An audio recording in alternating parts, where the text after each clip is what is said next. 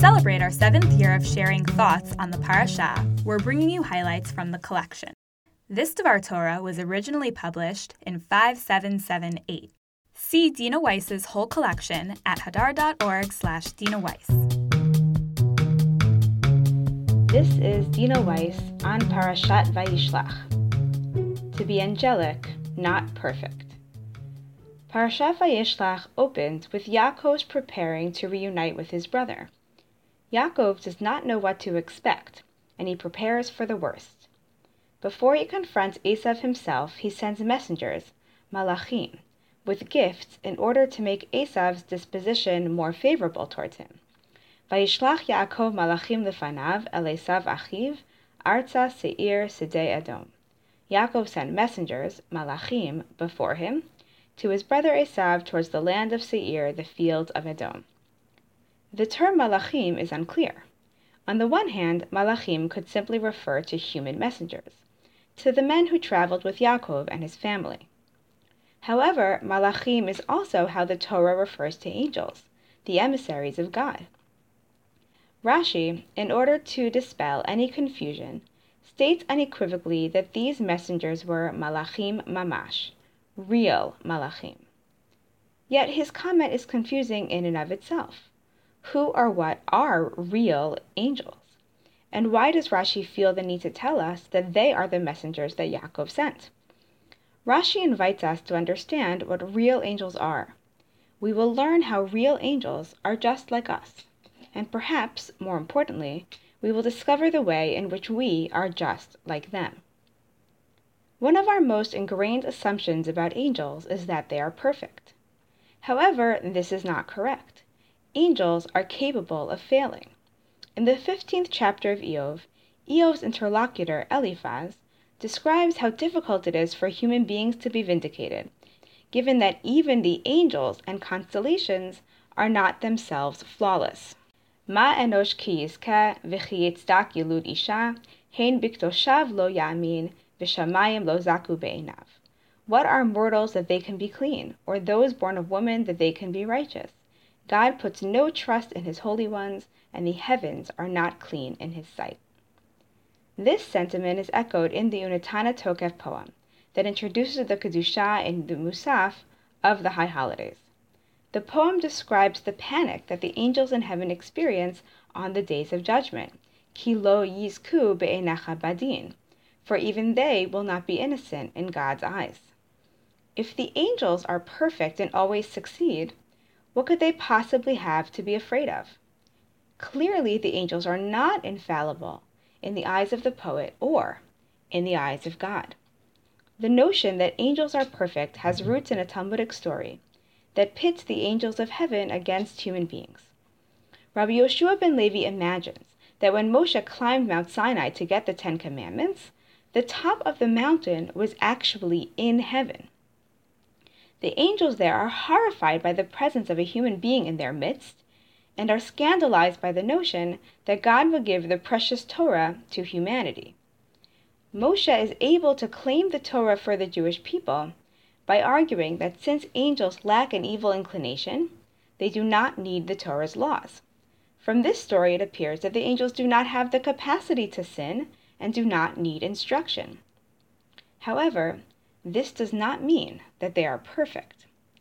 While it is true that angels cannot perform sins of commission, that is, they are unable to choose to do something contrary to God's will, they can commit sins of omission. They can refuse to do what God asks of them, or, perhaps worse, perform their duties with inadequate passion and attention. To fail as an angel is to put insufficient effort into the task with which it has been charged. Angels do not have free will in the human sense. They are not driven by desire and have no impulse to rebel. But they can still fail. They fail when they don't exhibit total willingness and alacrity in the service of God. This idea, that effort rather than perfection is what most characterizes an angel, emerges from a heated but informative conversation that takes place in Bereshit Rabbah between Hadrian and Rabbi Yehoshua ben Hananiah. Andrianos shachik tamya, Sha'alat Rabbi Yehoshua ben Hananiah, Amar le, Atem omrim, ein kat shalmala mekaleset vishona. Ela b'chol yom vayom HaKadosh Baruch Hu borei kat shel malachim chadashim v'hein omrim shira lefanav v'hochin lahen. Hadrian, blessed his bones, asked Rabbi Yehoshua ben Hananiah, do you say that no cadre of angels in heaven praises God twice? Rather, every single day, God creates a cadre of new angels, and they sing before him and then depart? Amar lehein. Rabbi Yehoshua responded, yes. Amar le, ula'an inun azlin. Hadrian responded, and where do they go? Amar, min hein dit baryan. Rabbi Yehoshua responded, to the place of their origin. Amar le umin an hainit baryan. And what is the place of their origin? Amar le min nahar dinur. Rabbi Yehoshua responded, the river Dinur, that is, the river of light or fire. Amar le uma esek dinahar dinur. Hadrian responded, and what is the nature of the river Dinur?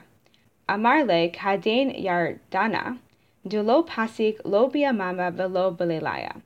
Rabbi Yehoshua responded, it is like the Jordan, which never stops night or day. Amar le umin an huati. Hadrian responded, and where does it come from? Amar le min zeaton de chayata, de enon mizin min ti'inun korsaya de HaKadosh Baruch Hu. Rabbi Yehoshua responded, from the sweat of the chayot angels, as they carry the heavenly throne. According to this midrash, an angel is composed of the energy it expends, the fire of grit and perspiration. The river Dinur, which produces the angel, is a river of the sweat that the angel produces. The angel is made by and made up of its extreme effort. In this midrash, the angels are struggling with the weight of the throne, under the weight of their responsibility. Hard work doesn't come easily to them, yet it defines who they are from the moment of their birth until their expiration.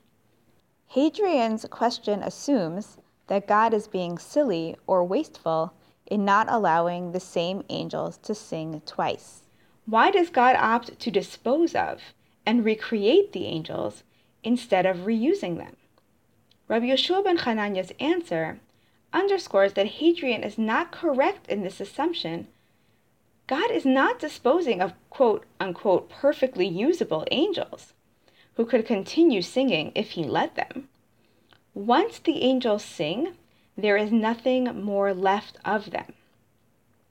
An angel gives so much in its service that it literally gives its all. An angel is energy, and it spends itself completely by singing just that one time. This description reveals to us what an angel is and isn't. An angel is not perfection. An angel is dedication. It is constant and passionate work. Up the ladder, down the ladder. Lift the throne, sing God's praises, perspire, expire, and be born again. These angels have much to teach us about our human selves. Perfection is the exclusive purview of the divine. Not even the angels can approach it. But hard work, focus, and meaningful labor are things that both angels and human beings have been created with the capacity to achieve. In Reb Tzadok Cohen's discourse on the nature of angels, Sichat Malachi Hasharet, he explains how it could be that even a fully human being can be rightly called an angel. V'omnam, ha'adam ha'shalem, asher yodea shekol tachlito ma shenivra ba'olam hazeh, la'asot ratzon Hashem, v'al zeh nishtalach, Hine alav yuchal lipol shem haTorah malach be'emet b'tmidut. B'hiyot tmidut magamat levavo ufanav muadot rak lemalachut Hashem v'asiyat shlichuto u'rtzono yitbarach.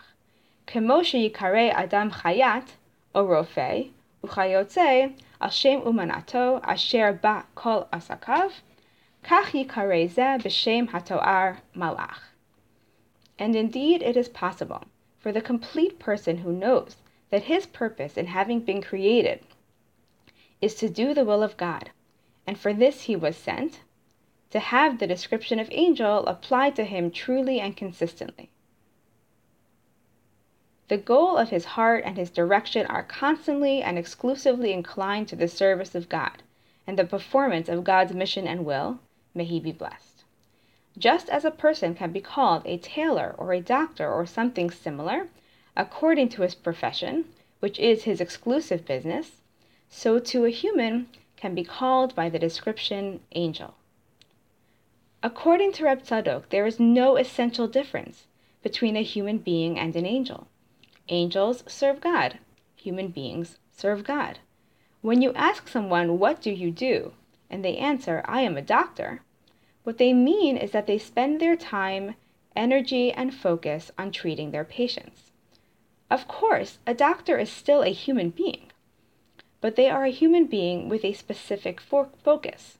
They are a human being of a specific kind.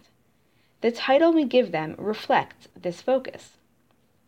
It is a title of respect and recognition of the hard work that it takes to become a professional, the passion it requires to do one's job well.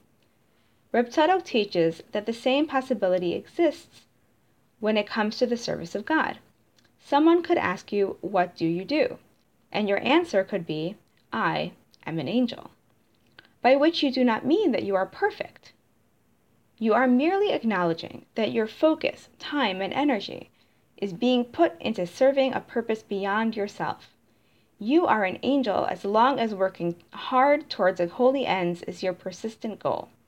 It is impossible to be perfect, but it is perfectly possible to be angelic. Reb Tzadok is gently pressing you to clarify who you want to be. He is asking you to ask yourself, what are my goals? Do they align with what I want them to be? And do I put enough effort into achieving them? Do I want to be known as a lawyer or a tailor or a real estate agent? Or do I want to be called an angel? Do I want to be Doctor So-and-so? Or do I want to be Raphael? The possibility of being an angel is open to all of us. Reb Tzadok is inviting us to choose this path, to work hard at moving higher, keeping in our sight what is ultimately important. When Rashi says that the messengers that Yaakov sent were real angels, malakhim mamash, he is not only answering the question of who the messengers were that Yaakov sent. His comment is asking you what kind of messenger you are. It is a moment for you to ask yourself, what is a real angel, and can I become one? Rabbi Yehoshua ben Hananiah and Reb Tzadok teach us that the answer is yes. The difference between a human and an angel is not whether or not you are made of flesh and bone, but whether or not you are also made out of fire. Not only can you be an angel, but you should. On Friday nights, at the close of the working week, it is traditional to sing Shalom Aleichem, to greet the angels of Shabbat. It is not a coincidence that Shabbat, the day of rest, is also a day where we call attention to the angels. For it is specifically on Shabbat, when our professional selves fade into the background, that we are able to foreground our angelic natures. Perhaps we are human all week. We are tailors and teachers, doctors and cooks. But on Shabbat, we are all angels working towards becoming our better selves. Perhaps there are angels who walk home with us on Friday night and bless us for a job well done. And perhaps we are those angels, looking back at what we've accomplished and gathering our focus for the week ahead. Wishing you and all the angels a Shabbat Shalom Aleichem Malachi Hasharet. Thank you for listening to our weekly Divrei Torah. To see more from our archive, please visit hadar dot org slash Torah.